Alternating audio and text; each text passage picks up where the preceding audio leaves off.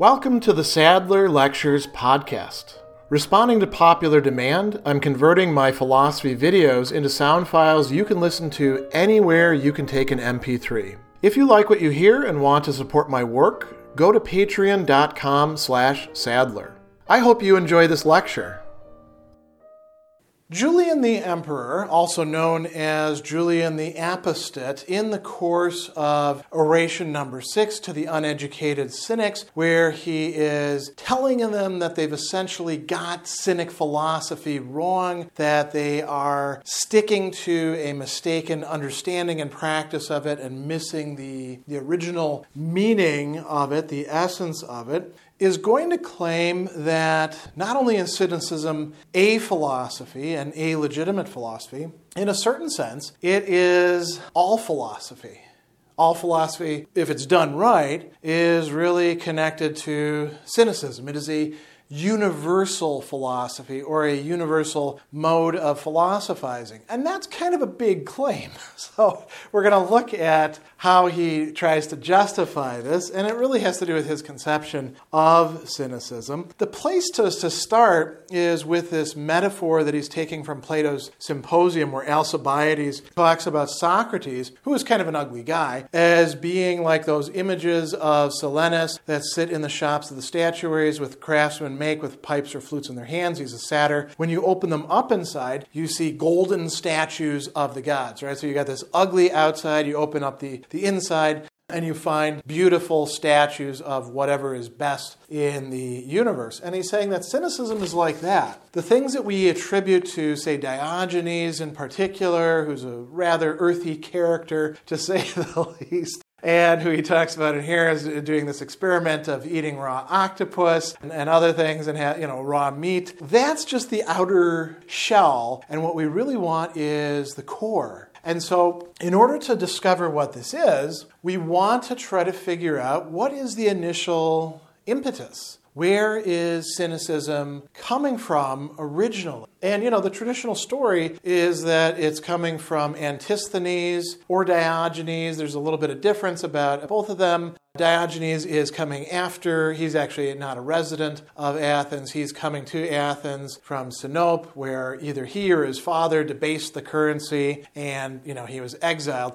Antisthenes was a student of Socrates. There's stories that Diogenes wanted to study with Antisthenes, and Antisthenes drove him away, but Diogenes clung to him. So, we don't really know the complete historical background of this. There's lots of stories circulating around. And notice what Julian does in relation to this. He says, "The founder of the philosophy to whom we're to attribute it is not easy to discover, even though some think the title belongs to Antisthenes and Diogenes." So he's giving him both as the founder, right? But then he brings up this guy, Oenomaus, who he doesn't actually agree with in many respects. But he says Oenomaus got this right, at least, in portraying what cynicism was. "The Cynic philosophy is neither Antisthenism nor Diogenism." So it's not just following a master. And we could contrast this, for example, to Platonism of certain sorts, although many of Plato's successors deviated from him considerably.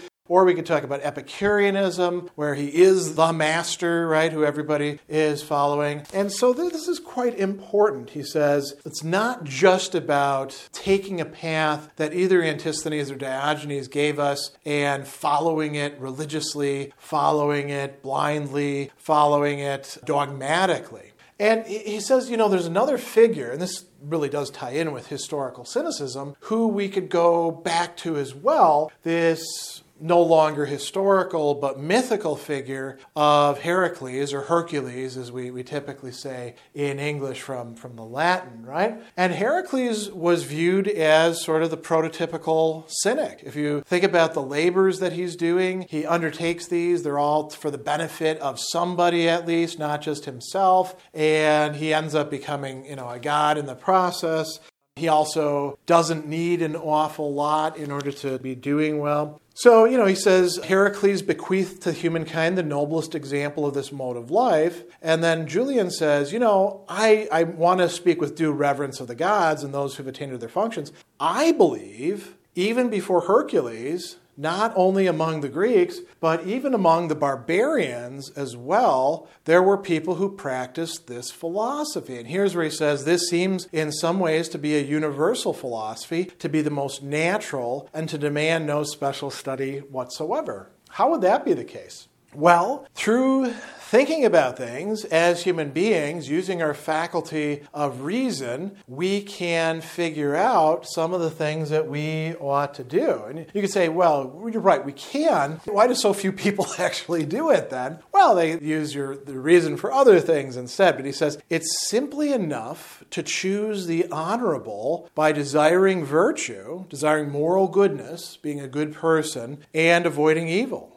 You don't have to read countless books. You can actually, he says, hearken to the Pythian god when he enjoins these two precepts, know thyself and falsify the common currency. Falsifying the currency is very important for the Cynics. We just talked about Diogenes as an example of that. And this leads him to another thing. He says, well, okay, while we're talking about the Pythian oracle and the god at Delphi, that's the founder of this philosophy. The cause of all the blessings the Greeks enjoy, the universal leader, lawgiver, king of Hellas, the god of Delphi. Who is that? That is Apollo. So Apollo is giving the Cynic philosophy as a universal philosophy to humankind through the precepts that are coming from that.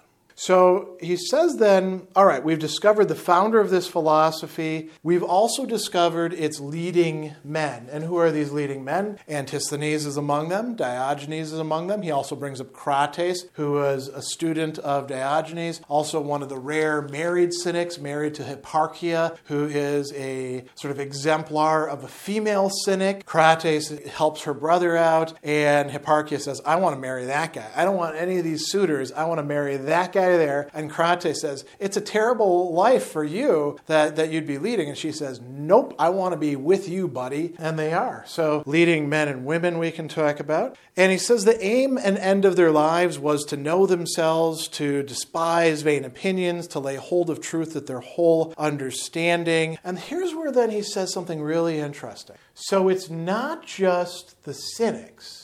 It's also other philosophers from other schools insofar as they share these common traits or goals or activities with the Cynics. He brings up Pythagoras, who is himself the founder of a sect. We have, bits and pieces of the Pythagorean philosophy. He actually just brought up Iamblichus in this, who we learned some of it from.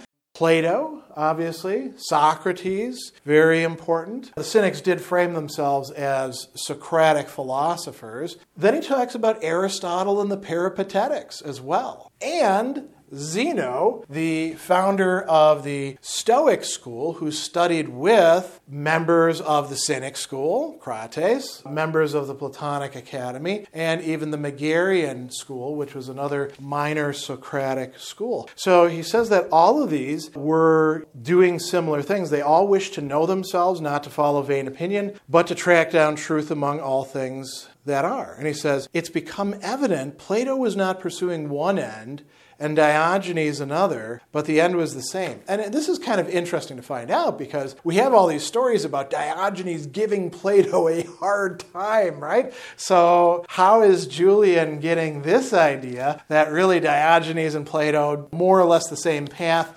Plato's talking more, Diogenes is acting more. This is kind of an interesting thing to say. Plato chose to achieve his end through words, whereas for Diogenes deeds sufficed. Does the latter on that account deserve to be criticized by you? And he says, no, Diogenes is actually doing quite well. The Cynics have in common with all of these people the goal of developing self-knowledge to bring the body into subjection to the soul and the higher parts of the soul, to have them rule over the lower parts and thereby to enjoy happiness.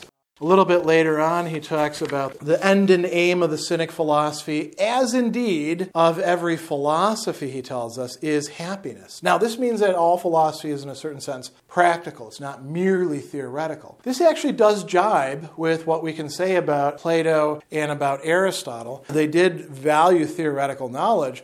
They value theoretical knowledge because they think that the contemplative life is indeed a very good life, perhaps the best life. And so how do we attain happiness for the Cynics?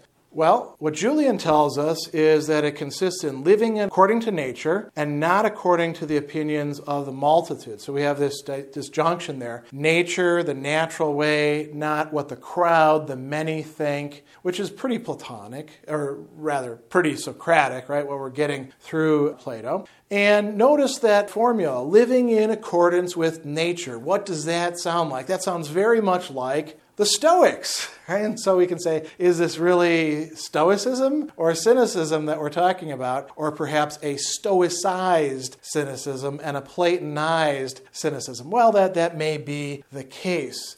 But this is indeed what Julian thinks the Cynics ought to be keeping in mind as they're going around doing their street philosophy that consists of begging and doing, offending people in public and all that sort of stuff, so that they're not doing it in a way that deviates from the true core of Cynic philosophy as a universal philosophy.